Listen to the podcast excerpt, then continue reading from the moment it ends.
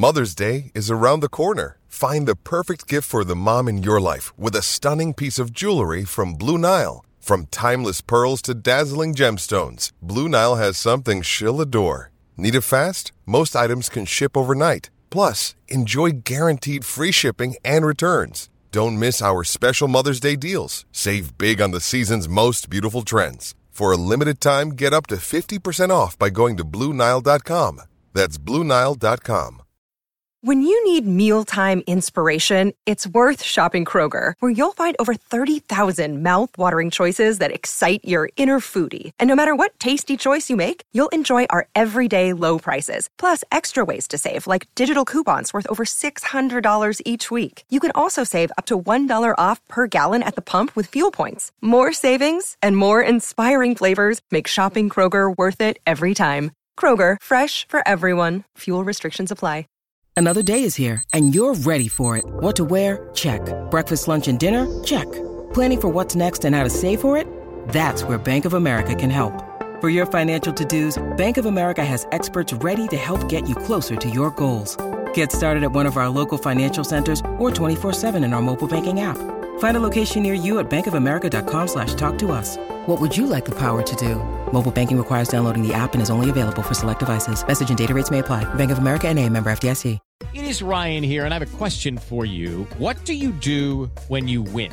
Like, are you a fist pumper? A woohooer, a hand clapper, a high fiver. I kind of like the high five, but if you want to hone in on those winning moves, check out Chumba Casino. At ChumbaCasino.com, choose from hundreds of social casino style games for your chance to redeem serious cash prizes. There are new game releases weekly, plus free daily bonuses. So don't wait. Start having the most fun ever at ChumbaCasino.com. No purchase necessary. VGW Group. Void were prohibited by law. See terms and conditions. 18 plus.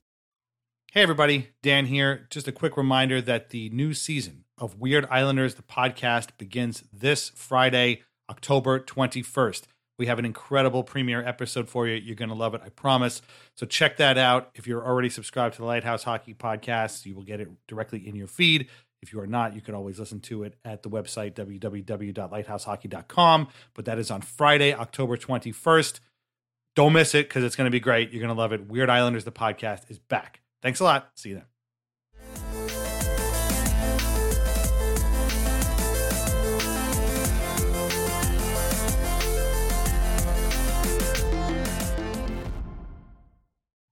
Hello and welcome to Islanders Anxiety from the Lighthouse Hockey Podcast Network. My name is Dan Saraceni.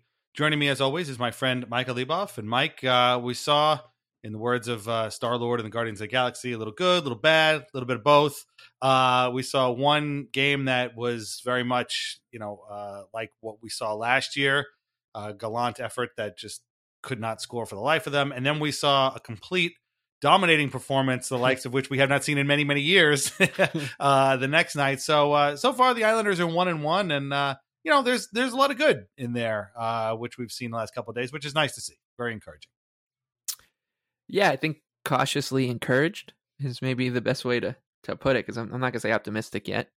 um, one th- th- there's a lot of noticeable things, uh, and and I was at both games, so I might have maybe missed the broadcast talking about them, or maybe I'm completely wrong, but um, it seems like there's much more intent when the Islanders turn the puck over.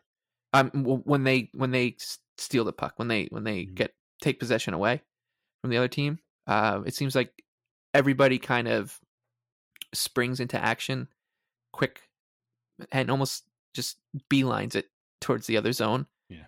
Um, whereas with under Trotz the past few years, they they were a counter-attacking side, but because they were always so deep in their own zone, defending and you know, doing all the things that made them so great you know, with the, that layered defense and structure, it took it took a little while for it took it was a lot slower building, I guess these these kind of counterattacks. Uh, now it's it's it's you know straight up the ice uh, on the rush, and it it was a very even the Pan- the Panthers game I thought was very pleasing on the eye Mhm. uh, compared to uh, what what Trotz was doing, and everybody, you, me, and everybody who lived and rooted through that Trotz experience, n- we didn't care that Mhm. it the Islanders were an affront to hockey with the way they played and you know their kind of methodical, pragmatic style. Um, but when it doesn't work, obviously it it, it becomes harder to, to to stomach and watch. And uh, so the the that Panthers game was so far from perfect, but in terms of losses like that, where uh, you can kind of go back to a few last season. The New Jer- the New Jersey Devils game comes to mind. Um, when the Islanders got shut out bef- in the beginning of that 11 game losing streak, mm-hmm. where you you just wanted them to kind of shift to like a plan B because you're like, all right, you're not scoring this way, and they cannot. They kind of never did. Mm. Where with this, the way that they've started out of the gates, it seems like it's a much more of a. Uh, there's like a lot more freelancing and, and room for creativity uh, in terms of how they they want to attack the other net. Um, so while that Panthers game it felt like the Islanders weren't going to score. And when Dobson did score, I was shocked more than anything. um, it it did feel different from the other games when when yeah. when you were convinced that if that game lasted 18 periods, the Islanders wouldn't score. Uh, so it was it. It's taking a little bit to adjust to as well. Like watching this style, I'm like, wait a minute, why why is Anthony Beauvillier flying the zone? Right. Doesn't he know he's got to like take a deep breath, count yeah. to three before before we leave, just to make sure we have possession? Why is Oliver Wahlstrom getting a, a breakout headman pass and coming in on a breakaway? You know, like, wait, wait, what's going on here? Yeah, it's and the that that Ducks game, uh, when when it started to click, you're like, oh boy, like hmm. when it's working, it's it, it, we often talked about Coliseum when when the Islanders win games like that in the Coliseum when they would go up like five nothing. Nobody did a party like the Coliseum. Mm.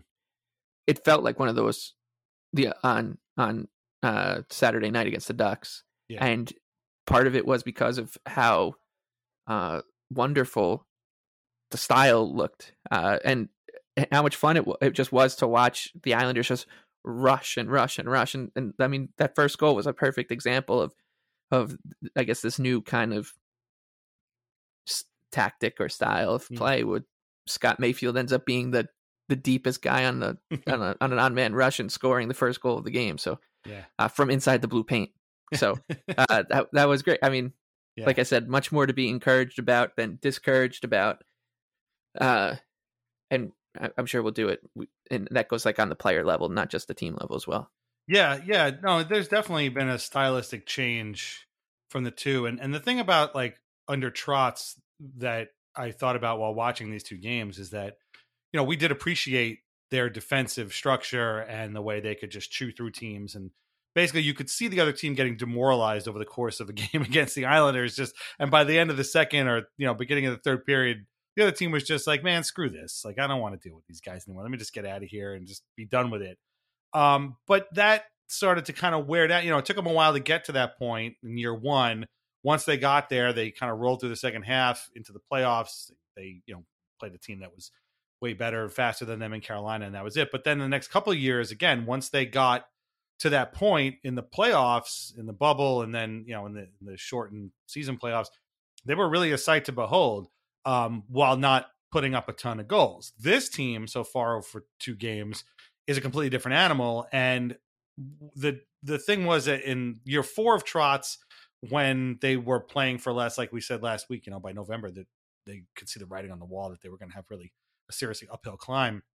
They just weren't putting in the same kind of effort. They weren't putting in doing the things that they needed to do, and and I couldn't blame them because it had been four long years and three long playoff runs, and it was it was hard. But now this team, like you said, is is kind of full steam ahead, and it's it's interesting to watch and uh in but that that's not just offensively either and there was a, so game one was a 3-1 loss to the florida panthers really 2-1 loss because uh matthew Tkachuk scored an empty netter. By the way if you listen to the 32 thoughts podcast and you heard uh jeff marek kind of gloss over this or it might have been the jeff marek show i'm not sure he he kind of glossed over this one and he was like uh florida panthers beat the islanders three to one matthew Tkachuk with some heroics there I guess if you want to call an empty net goal and a bunch of needless face washes heroics, okay, I suppose, but it, I didn't think his performance. It, it, was a great reminder of, of what the Islanders are. Yeah. In in terms of the we're just here to to be a team for other Yes. storylines to emerge from.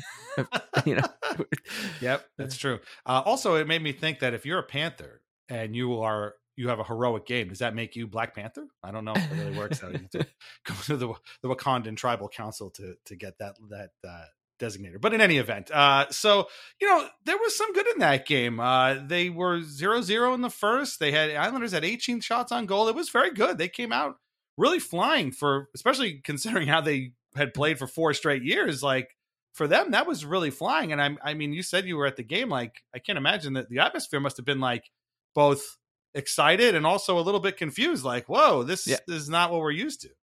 yeah, it definitely was. And and and when the when the I want to start from the end. Like when when the Islanders lost, like it, it was a lot of people kind of went to the you know same old Same old shit. Yeah. yeah, right. But like, I think it dawned on a lot of people, kind of like it did, hopefully, like it did with me. And and I think part of that also is it was it was just pissing rain, so people were probably Yes. pissed off that they now have to go walk to their car in the rain.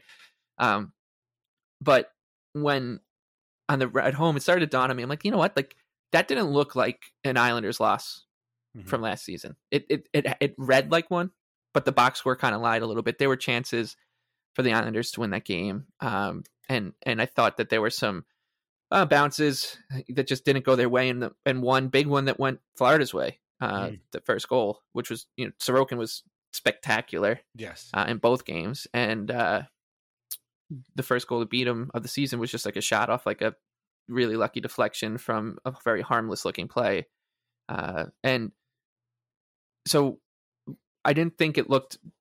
I thought the loss was encouraging, but it, it really was shitty because we're so scarred from last season where every loss has the potential to be an 11 game losing streak right now. Right. Like like you just especially one where you don't have a win yet on the season. So that um, I spent the next 48 hours kvetching that oh my god if they lose to the Ducks then we're looking at two games they're 0 2 everyone's just going to be like yeah I guess the Islanders Right. are who they who you know who everyone expected them to be. It's all this stuff and um that that that was scary. That it was much more sc- the, the context was scarier than the actual game.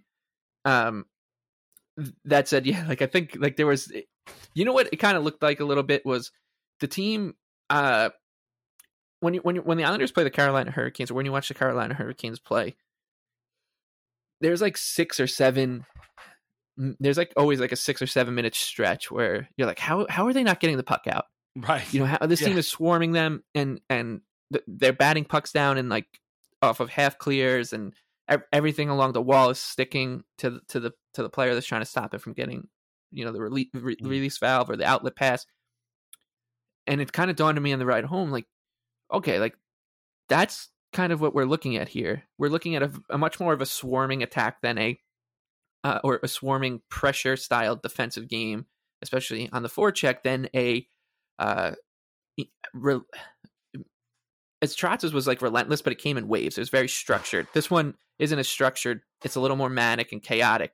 Hmm. Uh, but you see what how it's going to work. Like you, you're like, okay, like that's watching you know Radko Gudas or Kevin Shattenkirk flub a clearance is one thing, but then watching uh, you know Cam Fowler, he's got one option, and Ryan Pulock is is kind of cutting off ha- half of it and and able to knock it gla- down or glove it down, and they're keeping the puck at the blue line and and then going back to work. Like that's it's going to be demoralizing in a different way. Whereas like that that the Trotz style kind of wore you down Yeah. physically with people hitting you and just kind of always Mm.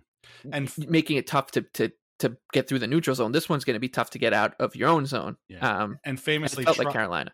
Trotz's game plan didn't result in that many shots on goal, whereas Right. Hank Lambert's does. So yeah, Yeah, exactly. And it, I mean, that was the, the the first period of the, the season. They put up what fourteen or sixteen. I think they they took back a few. yeah, Um, so yeah, it felt it very. It, it did feel a little bit like a kind of a Carolina style game where you are just every. It's everybody's right. everybody's just all action all the time. It's it's like it's soccer, tra- like like these all action high winning the ball up the pitch kind of style presses. And uh, I think they call them a gegen press. I, I always mispronounce the German word for it, but um, that that style would not. You'd think it wouldn't work with this team because they're they're labeled as slow, but they're late like and, and they're not quick. Like this isn't a team with a lot of great you know quick guys, but what they do have is 20 guys who are hell bent, or at least they're saying they are, and I'm sure that they are because of what happened last year, on succeeding. Yeah. And if you get the effort, this style works. Like it will work. Mm-hmm. Like that's the other thing about Carolina is like for some reason that team just seems to put out max effort 70 times a season, and that's part of why they're so good. Where Yeah. with the Islanders, if if if you are committed to the bit, uh, this style of you know press pressing hockey in your face, all 200 feet hockey will work. Um, because if you have one guy that's not doing it, and, and there was Mm. one guy who I definitely will point out, yeah. I was in in a little bit. Uh, if it doesn't work, it it'll break down. You're going to be giving up three on ones. Yeah, yeah, no, that's true. That's all true. Uh, I, I think the do, the players do respond to this. I think that this is the kind of game that they've wanted to play. It must be much more fun. Oh yeah, absolutely. and again, like you know, they, they I think they all love Trotz, but like after four years of that and being the very conservative team that they were, and again, it worked very well. But I think they want to start pushing things up the ice, and they sure did that, especially in the first period against Florida. Second period, not so much. And this was where I was thinking, like, okay, well, that that new style lasted all of one period because the second period they ended up getting hemmed in their own zone a lot, and it was a shot from Radko Gudas that got tipped by uh, Eetu Luostarinen that made it one nothing Florida. And I was like, all right, well, now what's going to happen? The third period was better, like you said. Uh, Noah Dobson scored on the power play, and you're like, okay, this is fine. It's a one-one game. You know, the the Panthers are good. There wasn't going to be like a scoring bonanza. This is great. 30 seconds later, Patric Hornqvist, who, as I have said many times, is one of my all-time most hated players in this league. I I don't even want to get into the physical and emotional pain I would abuse use I would love to enact on this man because I just hate him so much. Scores on a wraparound with 30 seconds le- uh, later. And all of a sudden, it went from being tied to being 2 1. And again, like, yes, the Islanders' style was different, but these are things that we've seen before. The struggling to get one goal on the board, the giving it right back right afterwards, the, you know, the wave after wave of just nothing going on and like shots that are like, man, what are we doing out here? Um, and then, you know, uh, they had chances at the end. Again, Tkachuk hit the empty netter, but that was it. And it was over. And, you know, even though they did play a different style, I really can't blame anybody for thinking, yeah, that was kind of the same old stuff. Mm. But underneath there, there were some good things. They they went five for five on the PK. Again, Panthers power play was very good last year. They killed off all five. Why they had five and the Islanders had like two? That's a that's a good question. I don't know. They were really good on faceoffs.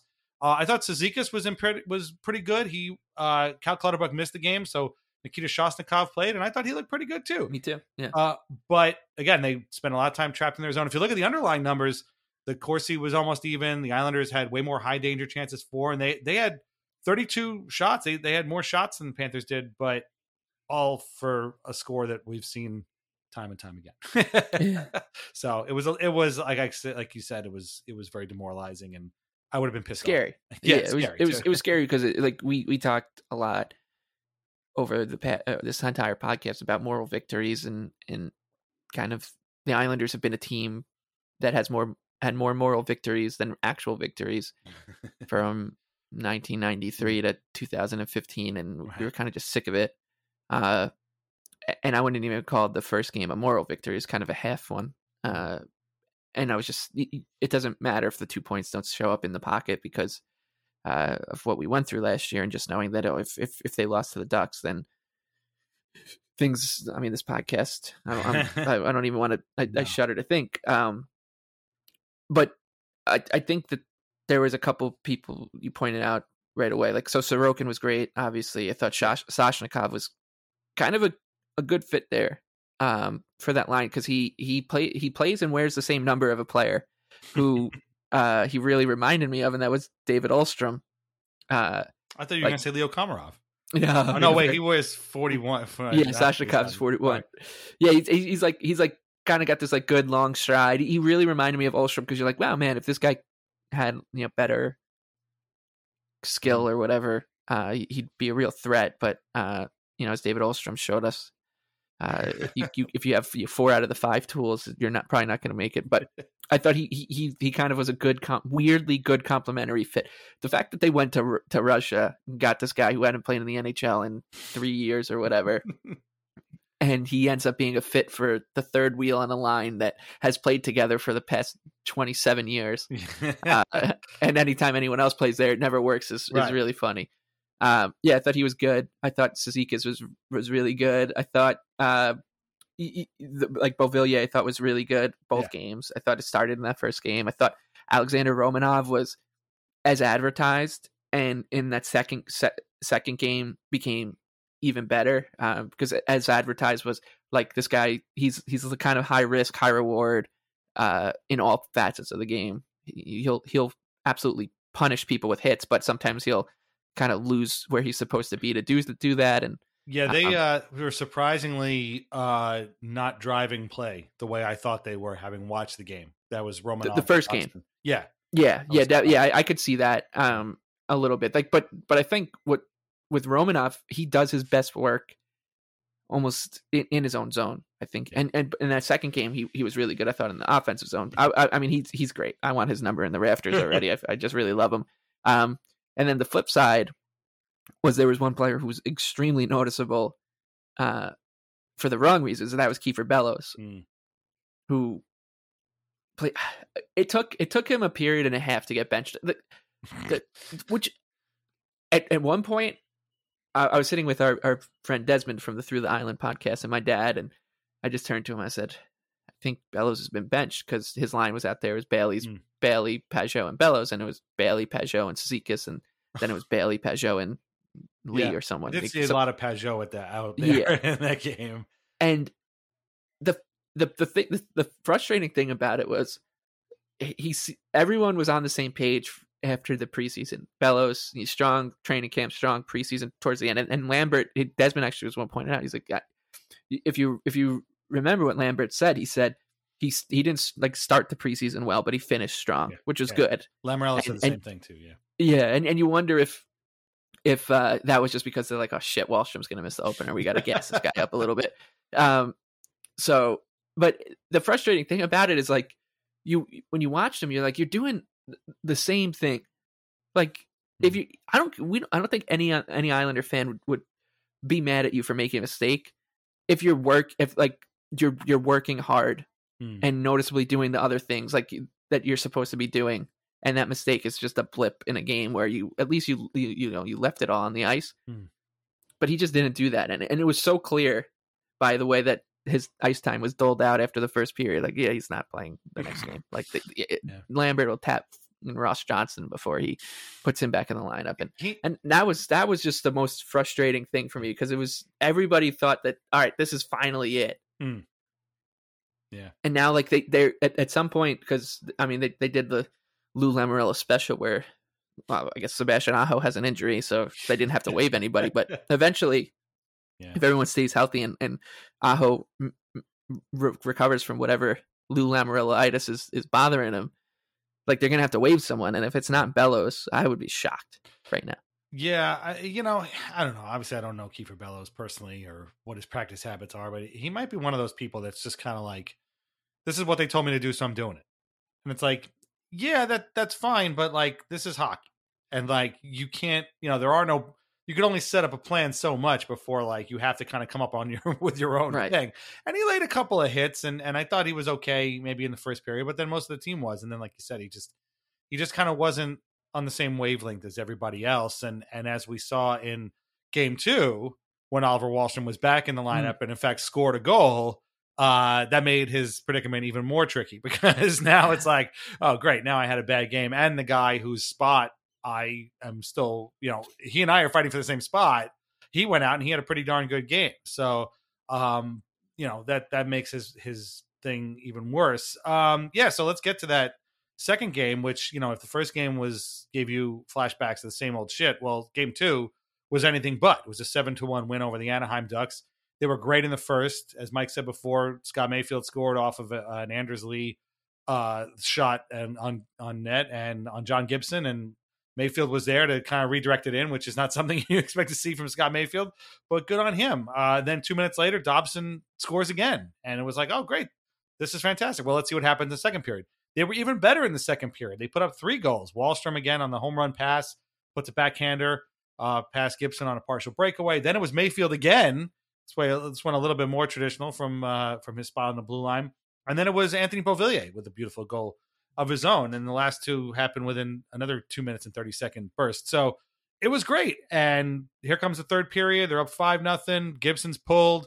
Anthony Stolarz is in, and uh, the Islanders go on to have an absolutely dreadful, horrible, tragic, awful first what three or four minutes or so in the, the third period. They gave up a terrible goal. They were they were hemmed in their zone for a good minute and a half. Troy Terry scores. Then they go they to get called for a penalty. Then they get called for another penalty, and so they kill this five on three for over a minute. And that seemed even Brendan noticed like that seemed to kind of right the ship a little bit, and they mm-hmm. were able to kind of reset weirdly reset after a five on three. And from that point out, it was it was all Islanders and Robin Salo of all people had two goals, and then it would always be the Robin Salo period. Uh, Kyle Palmieri uh, putting up a really nice screen for that second one. He skated right back by Stolarz, and by the time he had passed Stolarz like like a, a, a lunar eclipse, by the time he Palmieri passed in front of his eyes, the puck was already behind them. So that was pretty cool. And I mean, it was it was altogether a pretty dominating performance. They outshot the Ducks 38-23. Sorokin made 22 saves. He was really good. I mean, there wasn't much he could do on that that goal. I saw some underlying numbers that seemed to favor Anaheim, which I thought was kind of weird because, I mean, to me and everybody, the, Islanders just basically outside of that first three or four minutes of the third period, basically ran them out of the building. And so I was a little bit surprised to see that. But in any event, that was the kind of performance. We're going to get performances like that for the rest of the season, we're about to have a lot of fun. And I think a lot of people, you know, this this should really not be a big concern of ours or even the Islanders, but I think a lot of people are going to be if they keep playing this way and being this successful, maybe not seven to one successful, but if they if they get games like this in, they're gonna they're gonna there's gonna be a lot of people around the league that are like, wow, I didn't know the Islanders had that in them. Yeah. That's not what I've seen the last couple of years, and they might actually get you know some nice notices for once, but uh, we'll have to see. It's been two games, so I don't want to get too far. Right. So, but but it was a fun game, and again, the kind of game we don't see, we haven't seen from this team, and God only knows how long. Yeah, it was it was a lot of fun from the, the second the puck dropped. Yeah. Um, I like I said, I was I was really nervous. Fantastic atmosphere too. Yeah, it was the whole time party atmosphere. Uh, and uh, hilarious thing. This has nothing to do with the game, but my dad and I were sitting next to these two uh, gentlemen, um, for the second game, and one of them was the like he used to work the scoreboard for at MSG for uh like the fire department games and oh. other places or whatever uh, and I guess he maybe had done it for some AHL games or some like older minor league games, whatever. so he was like he was watching the game as it, like in between the whistles was like the most exciting part for him. Like he was like he was like oh he's like that's a good call. Like you know up, you got you know hit the red light so, yeah. so up offside. So he he was almost like watching the officials and as if right. he was you know stopping the clock and putting the light on and uh you know loved good line changes, loved how short the shifts were because he he would he said he would always document the the shift charts and stuff. So uh, that was funny. But uh, as for the game itself, the, the game on the other side of the whistles, uh, yeah, party time for for from the second the puck drop. It it the frustrating there was like a frustrating first six or seven minutes where you're the Islanders were playing really well and you're like, oh god, they're not scoring. There's a couple mm. good chances. Wow. Um, and then once that Mayfield goal went in, actually it was really the Martin goal that that kind of like everyone took a deep breath. Uh, well, they, and, and then, they took that away from from Martin. They gave that one to Dobson. Actually, really? Yeah, yeah. And, uh, so yeah, so then after uh after that, um, and, and you know what, I, I, I Sparky was in our section when that goal went in. it was it was absolute chaos going on. There was just it was everyone was like standing up and they were like you know kids like screaming for shirts and stuff. So when he scored, um, I, I didn't really have a great view of of it, but um, then so that that goal kind of diffused the situation, and then the Wahlstrom goal then set it into party mode. Um, not just because of you know giving the Islanders a bigger lead, but who it was. Every it was kind of like he, he it, the time stopped when he received that puck, and everybody in the, the building started talking like, you know what, this would be really big for Wahlstrom. He right. needs to score this. Like, if you're going to be a goal scorer, if you're going to be the guy that's going to be be the the the 25 goal scorer that this team has been crying out for forever, the pure guy, the pure goal scorer. Um, this is this is these are the types of chances you have to bury, and then everyone pressed play on the remote, and he scored. Uh, and like I said, it was a party. Um, and and this this Robin Salo situation was really interesting because he he he had a rough go that first game for sure. Yes, very much. Um, but when when they put Aho on IR for you know whatever Lou is not going to say it was. Um, you know, it, it just said IR. I, I don't Mm. think we've gotten an, an official ailment yet. Uh, they're they're still working on on it with Aho's lawyers, I guess. Um, when I was I was encouraged because I'm like, you know what, like if if he is the guy, he won the job. You need you you just need to live with it. You need to live with the the rough games and and and believe that this uh, solid game's coming. And and him and him and Mayfield, I thought were really good. Uh, Pelech and Pulock were, were awesome. Mhm. Uh, Yeah. This this this style of at least for the first two games, uh, for some reason, really suits Adam Pelech. I Mhm. think I think it's because of his stick and, and like just his amazing hockey sense of, of where to be. He's also Where- a sneaky good skater. Like, Yes, we don't think of him as a good skater, but he's very good. He's, he, he's very good at he's a good puck transporter too. Yeah. Like he, he's he's he moves the puck out of situations really well. Um, I thought those two were really good. Mm. Beauvillier again was really good. Um, I thought Wahlstrom was good Mm. the whole game. Like even if he hadn't scored, uh, I would have been encouraged. the one thing I, I will say was it's and and I think Barzal's been fine. Mhm. that line, man. There's no chemistry. They they, they him Yeah. and him and Kyle Palmieri end up in the same spot Yes. Yeah. every other shift. yeah, there's a lot and- of like Keystone Cops action going Yeah. on where they like just jam into each other all the time. And, and then you got Parise like on the other side of the ice, like digging digging a hole. He's like basically got like a jackhammer out and is just like jackhammering away in the corner, working his tail off Yeah. and doing like whatever. They had a Uh, two on one at one point, Barzal and, and Palmieri. And Palmieri like skated towards Barzal Yeah, and was like literally a foot behind him. And I'm like, bro, what are you doing? Like, you got to give the man some room. He's going to give you the puck. And like, what are you doing right behind him? I, I, it, you know, and again, I'm with you. They've not, Barzal has three points in two games. Like, that's not bad. They're, they're apparently, you know, one of the top teams in, uh, um, uh, expected goals for, I think I saw now, which again, it's two games, like whatever. But this is, this line has no chemistry. Bar- Parise and Barzal, maybe a little bit.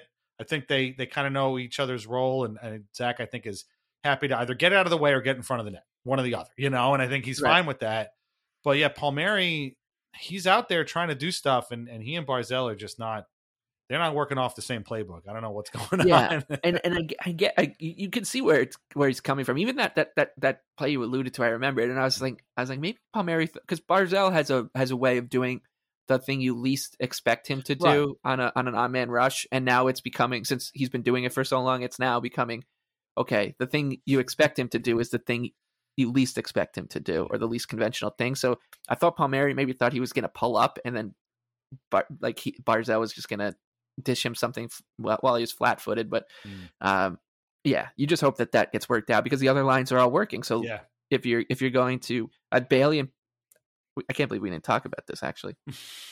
The first game of the season, you know, it's a new it's a new era of the New York Islanders when Josh Bailey is winding up from a first slap shot from inside the dots on that Do- Dobson like threw one intentionally Right. off the backboards and and it was going to Bailey. And Yeah. He wound up from basically the blue line skating in, had Mm. the his his shot cocked, and man, oh man, if that thing went in, I was running, I was running down the stairs, running down to the escalator, and getting on the ice for that celebration. Um, but like that, that I thought that the Pageau Bailey kind of partnership on on on their Yeah. line, which is now featured two different players, has been good. And Bo yeah, Nelson and Lee was Lee, really good. So yeah, they were really good.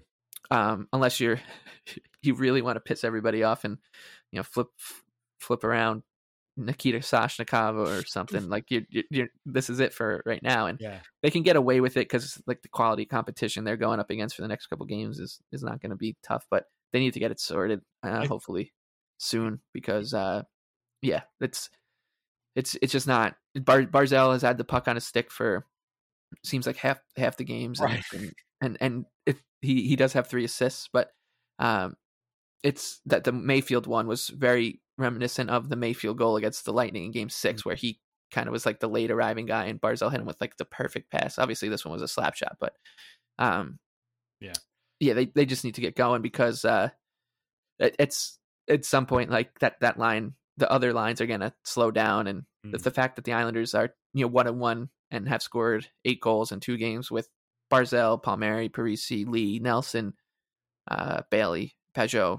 Not scoring yet uh, is both encouraging and a little scary. Well, yeah, the, the defense is leading the way, which is Yeah. very weird. And this was apparently the, the game against the Ducks was the first game since 1993 to feature two defensemen each scoring two goals. And they never said who they were, but I'm going to go out on limb and say that uh, Vladimir Malakhov was one of them. I don't know who the other guy was, maybe Tom Kurvers or something. But uh, but yeah, that, I thought the same thing about that line. And uh, I, I mean, again, I- it's not. I'm not a coach. I'm not Matt Barzal, obviously, but I- to me, Barzal needs to find a guy who is just going to get open and shoot. And the Islanders just they never seem to really get open. Like you ever notice that? Like they never they're always like in the middle of a pack of people. Like they never just kind of sneak off. Like and I'm not even gonna obviously the the, the gold standard for this is Mike Bossy, and I'm not gonna pretend like anybody's gotta be Mike Bossy. But what what Barzal I think needs is a is a Matt Moulson, a guy who's who was at the game, right? Wasn't he? He was at the game, he wasn't he? was at the game, yeah. Yeah. Um, a guy who's just going to sneak off quietly behind a bunch of other guys. Nobody's even going to notice him, maybe because he's Matt Moulson. Nobody's going to know he's even there. And then he just gets hit with a pass and then it's in the back of the net.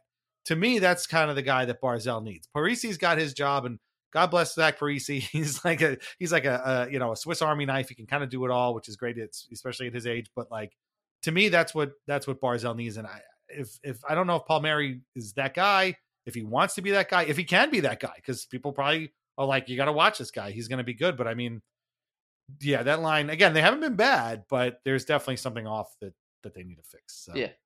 yeah, Yeah, they, it's like they get to the to the last part of the the the adventure of the play, yeah, uh, and and and and that's the part where Mhm. uh, it's like one of those when you're watching like a movie where the it's like cops or army people and they're tr- doing like a training exercise and they're they're doing it well and then all of a sudden the lights flip on in the warehouse they're like nope start over like you, you messed up like because they get to like the very end where Right. Barzal's supposed to hit Palmieri with the pass or Palmieri's he's supposed to shoot it and Palmieri or Parise's supposed to get the rebound and um, that just never happens but Yeah. yeah I mean I think all in all from from Sorokin to Romanov to Mayfield to Salo all it, it, there's really been one guy who I think has not been up to snuff, and, and he's already. Uh, Mhm. There's a few things that haven't changed under Trotz. Um, the fourth line starting the game, yeah. uh, and then Kiefer Bellows playing seven minutes, and then the next night finding himself in a in the press box. Those are carryovers. In fairness, so did Soshnikov because Yeah, which, Clutterbuck came back. So yeah, and and I actually don't mind it. Like yeah, because I thought, as we said, like I was impressed with him, and I was like, ah, it's maybe mistake, but right. Um, what I don't mind is like th- that line is obviously like Mar- Martin and Clutterbuck are not going to play 70 games like y- you'd think. So, uh, And You- you Clutterbuck saw the guy. good in that game too. So Yep. wasn't a Yeah. Anyway, okay, so there you go. Two games in, and uh, so far, so good for the most part. Okay, we're gonna take a break. We're gonna come back. We're gonna look at the Islanders' upcoming schedule, which is packed to the gills. Gills being a pun in this case, and uh, we're gonna talk about some stuff off the ice that kind of stuck with us uh, in a not so good way. So please come back with us then. Thanks. Hey, it's Kaley Cuoco for Priceline. Ready to go to your happy place for a happy price? Well, why didn't you say so? Just download the Priceline app right now and save up to 60% on hotels. So, whether it's Cousin Kevin's Kazoo concert in Kansas City, go Kevin, or Becky's Bachelorette Bash in Bermuda, you never have to miss a trip ever again. So, download the Priceline app today. Your savings are waiting. Go to your happy place for a happy price. Go to your happy price, Priceline. With the Lucky Land slots, you can get lucky just about anywhere. This is your captain speaking. Uh, we've got clear runway and the weather's fine, but we're just going to circle up here a while and uh, get lucky. No, no, nothing like that. It's just these cash prizes add up quick. So I suggest you sit back, keep your tray table upright, and start getting lucky. Play for free at LuckyLandSlots.com. Are you feeling lucky? No purchase necessary. Void where prohibited by law. 18 plus terms and conditions apply. See website for details. And now a word from our sponsors. First, as always, VintageIceHockey.com, where you can get t-shirts, hoodies, and mugs featuring over 100 classic hockey logos. We also have jerseys. Don't forget that. Vintage Ice Hockey also carries our Al Arbour and The Island merch. If you're not sure what The Island is, go back and listen to the last episode. We got all new merch based on the concept of The Island. It is awesome. Go check it out at VintageIceHockey.com. And as always, our portion of the sales go directly to the Center for Dementia Research. Use the code anxiety to save 15% off your order. That is vintageicehockey.com. Try wines from the Pinot Project. They have Rosé, Pinot Grigio, and a Pinot Noir that was named a 2022 Top 100 Best Buy by Wine Enthusiast magazine. All are under $15 a bottle and are available at local wine shops and at UBS Arena. Learn more at thepinotproject.com. Please drink responsibly. Uh, so the Islanders have a packed schedule coming up versus uh, a couple of really good teams and a couple of not so good teams so far. Uh, Tuesday it's against the San Jose Sharks. Thursday it's against the New Jersey Devils. And then Saturday, Sunday, back to back against the Lightning and the Panthers. The Panthers game on Sunday is at five, by the way. So if you're going out to dinner or something and you come back and you're like, wait, why is it the third period? It's a five o'clock start. Uh, when we're going to record our podcast that that night remains to be seen, but we'll figure it out at some point. Um, so basically, not, not a ton of analysis needed here. The they got to win these two games against the Sharks and Devils. These are teams that I think are combined maybe 0 and 4, or uh, the Devils I know are 0 and 2. The Sharks were 0 and 2 when they came back from from Europe. I don't know if they've yeah they're 0 they're they're combined 0 and 6. They're 0 and 6. Oh, even better. Uh, and then you know you, you got to go down that Florida two step, uh, which sucks, and it's never been kind to the Islanders at all. Uh, the Lightning are off to a bit of a shaky start for them. They got their asses handed to them by the Penguins, and then they they lost the well they lost the Rangers game one, and then they got their asses handed to them by the Penguins in game two. Uh, I don't know what's happened since then. And then the Panthers, as we all saw, are, are also pretty good, obviously. So uh, this has a potential to be a big week if they can pick up two wins there, take maybe one of those two games in Florida. Um, you're looking at a, at a pretty pretty good week because then right afterwards, we'll talk about this on the next episode. They got the Rangers on the 26th, the Hurricanes on Friday the 28th, and then the Avalanche, defending Cup champions at home at least, on the 29th. So this has a potential to be uh, a good week and pick up a lot of points, or potential has potential to be uh, a week that makes us all throw up our hands and be like, "Yeah, it's the same old shit again." Um, but hopefully they know that and uh, can can pull this off.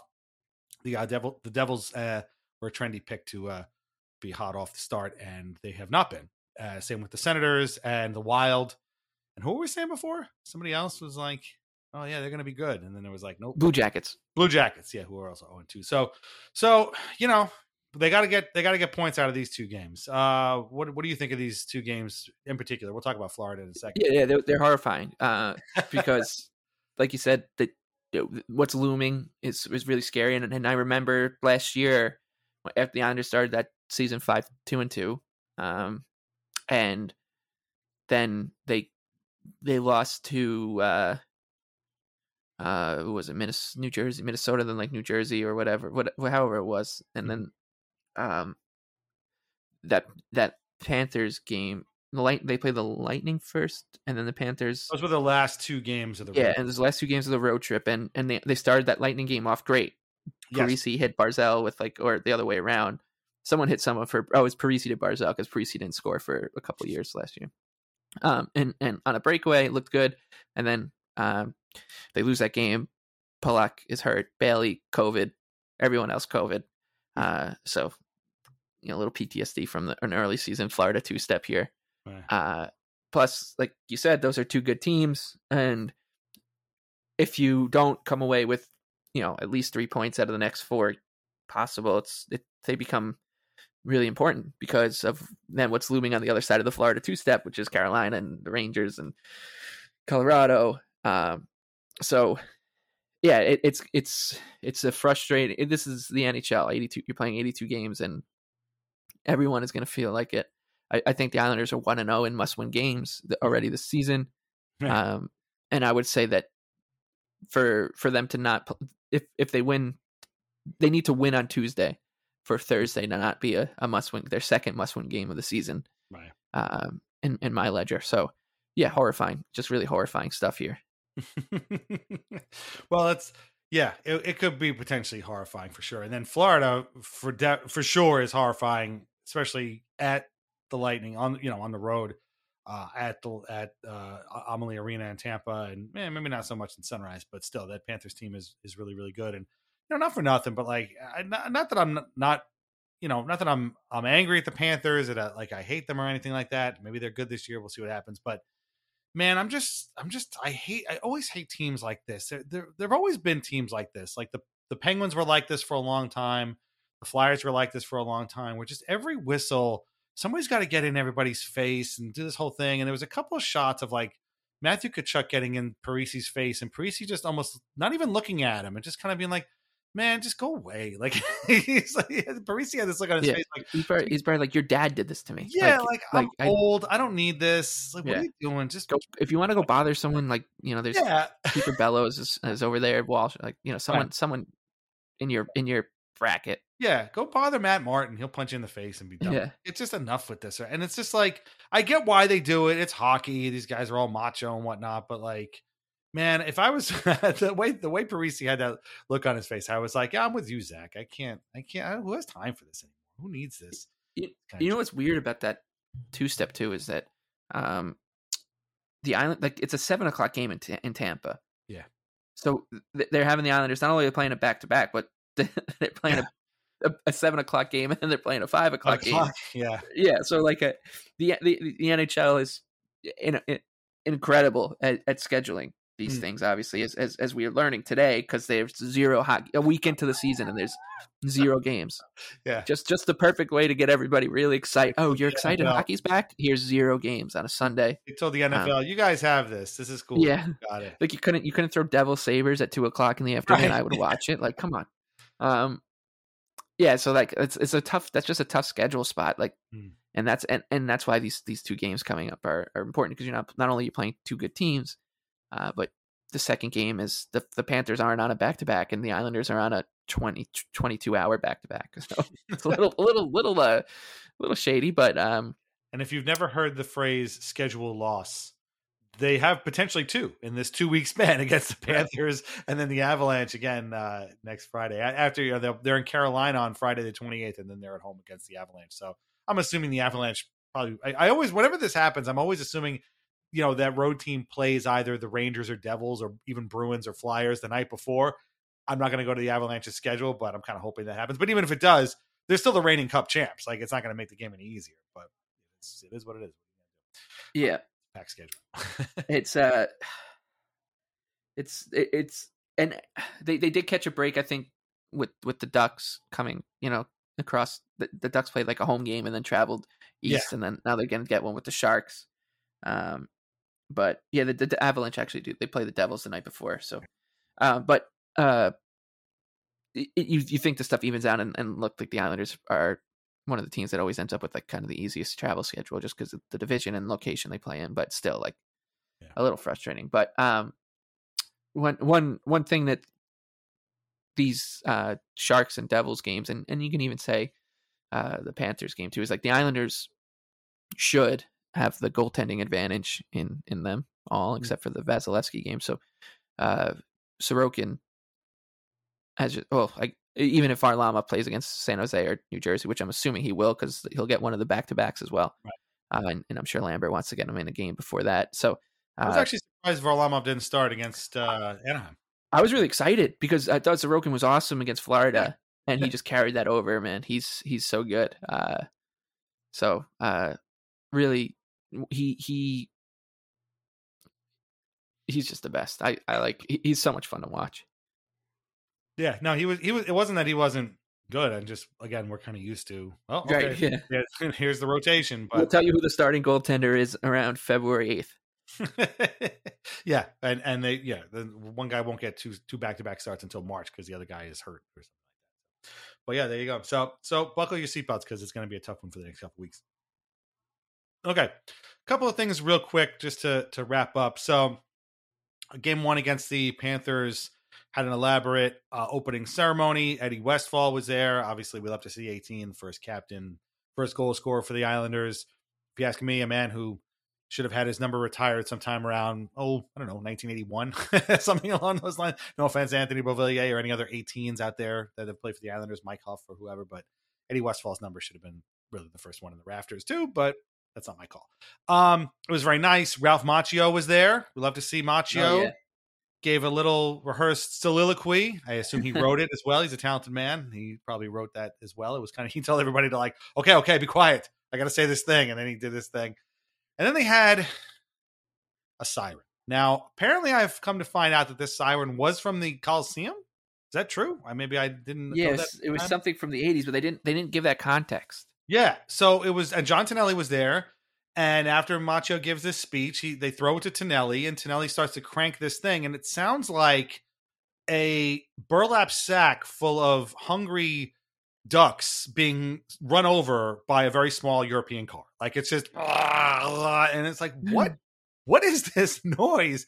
And like you could almost see all the people at UBS Arena looking at each other like, wait, what is happening right now? And then immediately after the game started, they just completely ignored it, and that was the end of that. And I, even on Twitter a little bit was like, what the hell is this siren thing? Well, uh, we got to give the Islanders credit because they saw that very confused reaction and immediately scrapped the siren and they put out a little video before the game against the ducks of of sparky taking the siren on some kind of cart and just chucking it into a, uh, a crusher that's at ubs arena gar- in the garbage section of ubs arena and crushing it so that siren will not be making a return and kudos to the islanders for making that disappear. And you know I, I feel a little bit bad because i'm sure that somebody like in the game ops department probably really stumped for this and like went to bat for it and thought it was a great idea and made it happen. And then it turns out that it was terrible. Nobody liked it, and and it just reminds me that like these sort of traditions have to happen like organically. Like, Right. You can't really force them to have. Remember the remember the black jerseys. Remember the the changed goal horn at Barclays Center. Like you Oh can't just God, force that stuff. Yeah, it was terrible, right? So, but then you look at stuff like "Yes, Yes, Yes" or the Josh Bailey song, or like Ilya the, the Ilya Sorokin chants. Like you know, these things sort of happen organically. A lot of them start from Section 329, and but then they filter out to the rest of the the crew. Even the Pageau, Pageau, Pageau. Like people, we started doing that because the Senators fans did it. We don't do it as often as we probably should, but Pageau hasn't didn't really have a great season last year. But like you know, it's just an organic thing. We saw them doing it. He's ours now. We do that thing. So you really can't force these things on it. I, I feel bad for whoever made that happen, but I'm glad they made the right choice and got rid of the siren. That it the I think if they had given the context of what it was, Yeah. I think it would have been a little bit better. Um, the sound was hilarious. Um, the siren to me was like the thing that of the the kind of game experience that bothered me the least of the some of the stuff that they were doing. Um, because they did they kind of just like, like people were like they blatantly copied the the uh, hurricanes and Yeah. knights with the siren. Um, which it looked like because they didn't give the context that this thing was at the Coliseum for in the 80s at some point. Um, and then and then they they did like all the small things, and and you could tell like Hmm. like like you said like there's someone in the game ops or marketing department, and and you do feel for them because they make decisions, but but a few of the things that they did just reek of you know a, a fat cat or you know some corporate suit being like you know Right. did you did you hear how many people were talking about all the small things and how cool it was in Colorado? We should do it. And then people, and then I'm sure there were a lot of people who said, you know, oh yeah, great idea in the meeting, and then after the meeting, like that's a terrible idea. Like you can't just like blatantly copy this team, and Yeah. like like they did it with the the uh, penalty, yeah. the Mario Super Mario thing. That's the thing I was going to say. So the Avalanche have been playing for years now the Super Mario sound effect when you know you grab the the mushroom and you get big for when the Avalanche have killed a penalty. And the Islanders started doing that last year. And like, dude, there's another team doing this. Like, Right. what are you doing? You can't do that. Is it cool? Sure, yeah. Of course. I mean, I'm an old gamer. Yeah, of course that's cool. But like, you can't do that. And and the thing that I thought about was like, there are a billion other video games. Just pick a different one and say, okay, well, you're doing that, so we're going to do this. Use the ring sound effect from Sonic the Hedgehog. It's like bling, you know, do that. Or better still, use the flawless victory soundbite for Mortal Kombat. So you kill the penalty and then you hear flawless victory over the PA. That would be great, you know. And then you can't be like they're ripping us off, Right. the Avalanche can't Yeah. be like ripping us off. It's it's just embarrassing. Like It's dude, it's your Markian. It's Yeah, cringy. you know, it's it very is. Brett Yormark corporate. You know, this this thing came came to life out of a meeting of people who are watch probably not from TV Long Island. like, yeah. Yeah, exactly. Don't know what the Islanders were six years ago. Right. Um, and even if they're not, the fact that th- that's what it seems like just kind of tells you they're like, yeah, maybe not And- the best ideas. Um, and and like we this this fan base, it, it's so different, and I think at Mm. some point, in in some ways, it, it the Islanders would be the easiest team to own.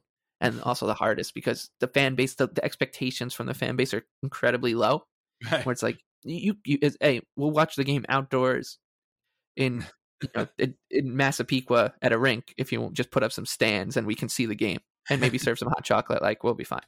Uh, all we want to do is watch the game.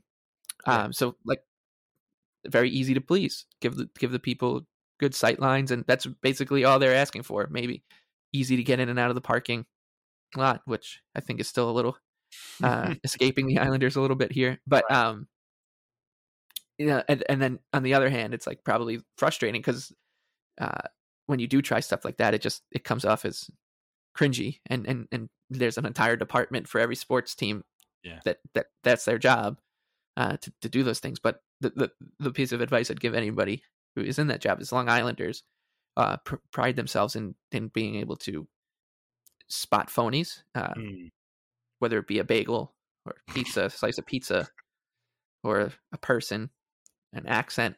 Mm. You know, like it's just kind of what it is. Like, so if you if you do these kind of things and it comes off in inauthentic, people just get mad that it's inauthentic and and be like, that's not what this is all about. Like, and, and Brett Yormark was basically chased out of town. I called him a crook to his face because like he was that kind of you know person who wouldn't hear it and didn't understand w- what real human beings are like. Like Brett, you haven't been a real human being in probably like 20 years. Like that's why you don't understand what I'm what I'm telling you. Like if Um, you understand those marketing emails that people like that send out, then you're definitely not a real human being. Right, Because yeah. no no normal human can understand what those things. Exactly. Like, uh, and it goes down to, to like this is just the way sports are. They're like almost like you know polit- politics at this point, where like the what you're reading is just going to not tell you anything, and and and you're better off just like ignoring it. Yeah. Uh, but Yeah. uh, yeah, like just let it happen. It, it will because it will. Like it's eventually things will happen. Eventually, uh, you know, there, there was a chant for Oliver Wahlstrom, which I thought was was fun, uh, Mm. and nice. And he seems to be like the type of guy who would appreciate that kind of thing. And Mm. yeah, so uh, yeah, there's Yeah. there's like the, things things will eventually just like kind of pop and it'll work. And uh, there's there's there's a treasure trove of kind of weird Islander things that that you can bring back to life. Mm. Uh, and, and we, all you need to do to, to to have proof of, of what what I'm saying, what you're saying is is just look at the damn mascot. It's Yeah. a dragon. It's a dragon who who Is a holdover from uh, arena Yeah, football league team. Yeah. exactly and you're you're we're talking about something that's like inorganic and whatever and in in a weird way sporky sparky sporky sparky was was so inauthentic and so unorganic Hmm. that it worked like Yeah. it just because like he he, he, rep, he really represented what the islanders were at the time which was playing second fiddle to the arena football league team that, that played in the nassau coliseum Right. so it, it it it like it can like things can work, but like you just gotta embrace the weird of of this franchise and not the Islanders aren't like the Colorado Avalanche. The Colorado Avalanche play in Denver. The Islanders play in a suburb. Like Hmm. this is they're not like it like things things that work for ev- basically 30 other NHL teams and 120 other sports franchises is just not going to work Yeah. here. Um, yeah. And so the, the other thing I was thinking of too, as it relates to the Islanders, is, and I don't want to go off on a whole thing about this because it hasn't been announced yet, but the retro, the reverse retro jersey is apparently going to have the fisherman on it, and you know a lot of the older fans are upset, and they've they've been through that, and you know I don't know if they got made fun of at a frat party or something like that for twenty five, you know, thirty years ago in nineteen ninety five when those those jerseys were out first, but they have become kitschy. They have become organically over the course of the last 30 years a piece of nostalgia that people are fond of right now. So they're going to bring it back and people are excited about it. Uh, so, I mean, you just kind of have to look at it that way. It just sort of happened on its own. It took 30 years for that jersey to, I don't know if cool is necessarily the right word for it. I don't think it'll, it'll ever be cool, but for people to be like, you know what? I, I, I don't mind that. Like, good for you guys for trying that kind of weird thing. So again, it, it took 30 years, but it organically became its own thing, and people are going to be a fan of it. I mean, the, the Coliseum too became yes, it, it, it was raked over the coals for Right. 15 years and then when the islanders when they were closing it the first time all of a sudden everyone was like oh you, Yeah. you just they don't make them like this anymore like yeah they don't make them like this anymore because you made fun of it for the last 20 years uh, right. Yeah. so uh, yeah and, and i mean if, if if if your home is like that it means you're the, the franchise is going to be like it too so um Yes, I mean, I, I I actually think that the Islanders' game experience has has always been, uh, even at the Coliseum, they've never really they never really forced things until the Barclays kind of Yeah. era, and then they stopped, um, because they they kind of read the room. Right. Uh, so let's just not go back to that. You know, it's it's, it's like it's almost if if you think if you just imagine yourself sitting in the meeting and they're talking and they're saying, you know, would this be a good would it be a good idea to to play you know all the small things right away like they, they do with the app or the, uh, the propose the fake proposal how do we Oh, ever yeah. how do we forget Oh, about man. that like that fake proposal thing Well, like it was fake, so I don't want to talk about it. But yeah but I will wanna- but- say, but it was just a bad idea and and, Bad and if you think that Brett Yormark is going to nod along and say that great idea it probably means it's a terrible one yeah. Kudos to Shannon and AJ though for analyzing it on the uh, intermission show. As we when we all thought it was real, they did a great job there. it was so, bizarre talk about thinking absolutely like that's that it's just great. distracting. Like it, I, I think we'll we, we we've been not going for long enough that we'll talk about like the ads, Mm. the digital ads that are distracting. yeah. another day, and Mm. uh, we'll have to. Uh, unfortunately, we'll have to save Matt, Matt Murray's out long enough that we get to talk about him maybe next episode. Uh, but Yeah. uh, yeah, like you just like that stuff is distracting from the game experience. Mm. And the Islanders have always been a team where you show up to watch the game. You're not, you're not showing up to watch. You, you show up, you watch the game. Maybe you, you, you play the 50-50. Yeah. You never win, and and you maybe guess the puck. Yeah. When they do the puck under the helmet, and that's about it. Like those, are the, those are what the Islanders fans are here for. They're not here to Yeah. watch a fake proposal or um, you know sing along to Blink One yeah. Eighty Two. Uh Sparky is really the only distraction and, and usually he's for little kids and like the Yeah. parents are like look Sparky and the kids are oh that's right and when my daughter went to a game she didn't she didn't care I mean she was like three she didn't care about the game at all she just wanted to see where Sparky was so uh but again like you said you know it it's what seemed like this is bizarre ended up being just the right thing so there you go uh also as I, I will reiterate flawless victory use it it'll be awesome. And people go oh man that's awesome. Because you know if, if they're going to use an 8-bit sound effect let's go to right to the 16-bit thing and then somebody can steal something from a sony playstation game for the next you know to keep going uh down the line. But anyway okay a couple of real things uh, a couple of quick things real uh all right couple of last things real quick before we wrap things up. Michael Dal Colle lives. Uh he uh was released from his pto with the senators and is apparently signed on with tps in finland. Good luck to him uh thomas hickey was released from his pto with the new jersey devils and was on tv on saturday uh with against for the game against the ducks. It was great seeing him there. We've been saying for years that he would make a fantastic analyst and tv broadcaster and by god we were right. So congrats.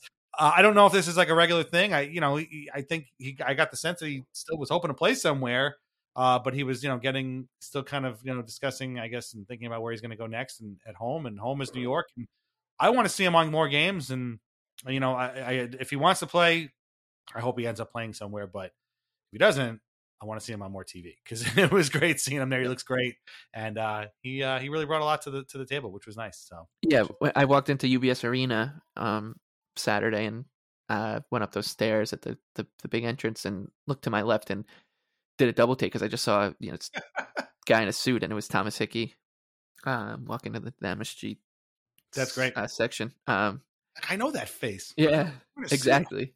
Um, and yeah, the Dal Colle thing. I mean, it took. We did our our super specific bold predictions, uh, and it it took one week for me to be wrong on one when I predicted that Dal Colle would score against. I mean, unless they play a friendly against TPS. Well, yeah, I mean, maybe his his contract has a clause, like an out Yeah, clause. yeah, he know. knows. He, uh, And uh, yeah, we but, have no uh, idea how long Matt Murray is going to be out and what the Leafs are going to do with that newfound cap space. So Yes. still plenty of time for. God, yeah, I, I, I mean, you want to talk about bold predictions when you, Yeah. the, the fact that there were all these people predicting the Leafs to finish with 107. I shouldn't say all these people. There was one person predicting the Leafs to finish with 117 points, and Mhm. the third game of the year, they're already out there. They're starting goalie for a while, and you, you just, it, you know what the, the reaction to all this is going to be. Was Dubas supposed to know that his goalie was going to get hurt? Yes, Yeah, the the goalie who's been hurt three years in a row. Yes, yeah. was know that, but you uh, can't plan you can't you can't like plan your cap around injuries i know you can you can certainly not trade go out go out of your way to trade for the goalie that's always hurt and then react that he's like Right. your eh, your head fell off is falling off because he's he got hurt. Like wow, I can't believe I saw that coming. The Islanders moved their cap around for years because their goalie was always hurt. that was the number one thing they. That was the only cap consideration they had was Rick's gonna get hurt. We got to find two other goalies. We gotta get He's Marty. Biron and Dwayne Roloson in Yeah, town. right. Like, come on, get out of here. That's why we get the sign. Bring in Halak. Bring in Greiss because we know these guys are going to get hurt Yeah. anyway. Yeah, we'll shove the Leafs talk for next time because uh, I'm sure we'll have a lot, and we've we've covered a lot already. So uh, thanks for listening. We'll be back again next week. I mean, probably after the game against the Panthers, uh, but we'll have to figure it out. I would I would assume it is a five o'clock game, so it wouldn't be too late for us to uh, to record after that. But uh, we'll be back next week for sure. Check out vintageicehockey.com, buy Al Arbour and the Island merch. Uh, try wines from the Pinot Project, uh, and read Lighthouse Hockey every single day for your most up to date Islanders news and discussion. Michael Leboff, where can everybody find you on Twitter? Uh, the Big Lebowski with two e's. Follow Mike at the Big Lebowski. Read his work at Action Network. Listen to their podcast, Wonder Goal Champions League. Right, getting started or is started. Champions League, and then we got the World Cup in less than a month. Oh my god! Wow, I feel like Yeah. we've been hearing about this World Cup for ten years. So Yeah, uh, well, this not any World Cup. I mean this particular World Cup. I Yeah. feel like been for ten years. Yeah, there's a lot. There's a lot to Yeah. So So take a look. So take a listen for those. They they come out every week and uh, read his work at Action Network. And uh, we'll be back again with you very shortly. Thanks a lot for listening, and we'll talk to you later. Bye bye.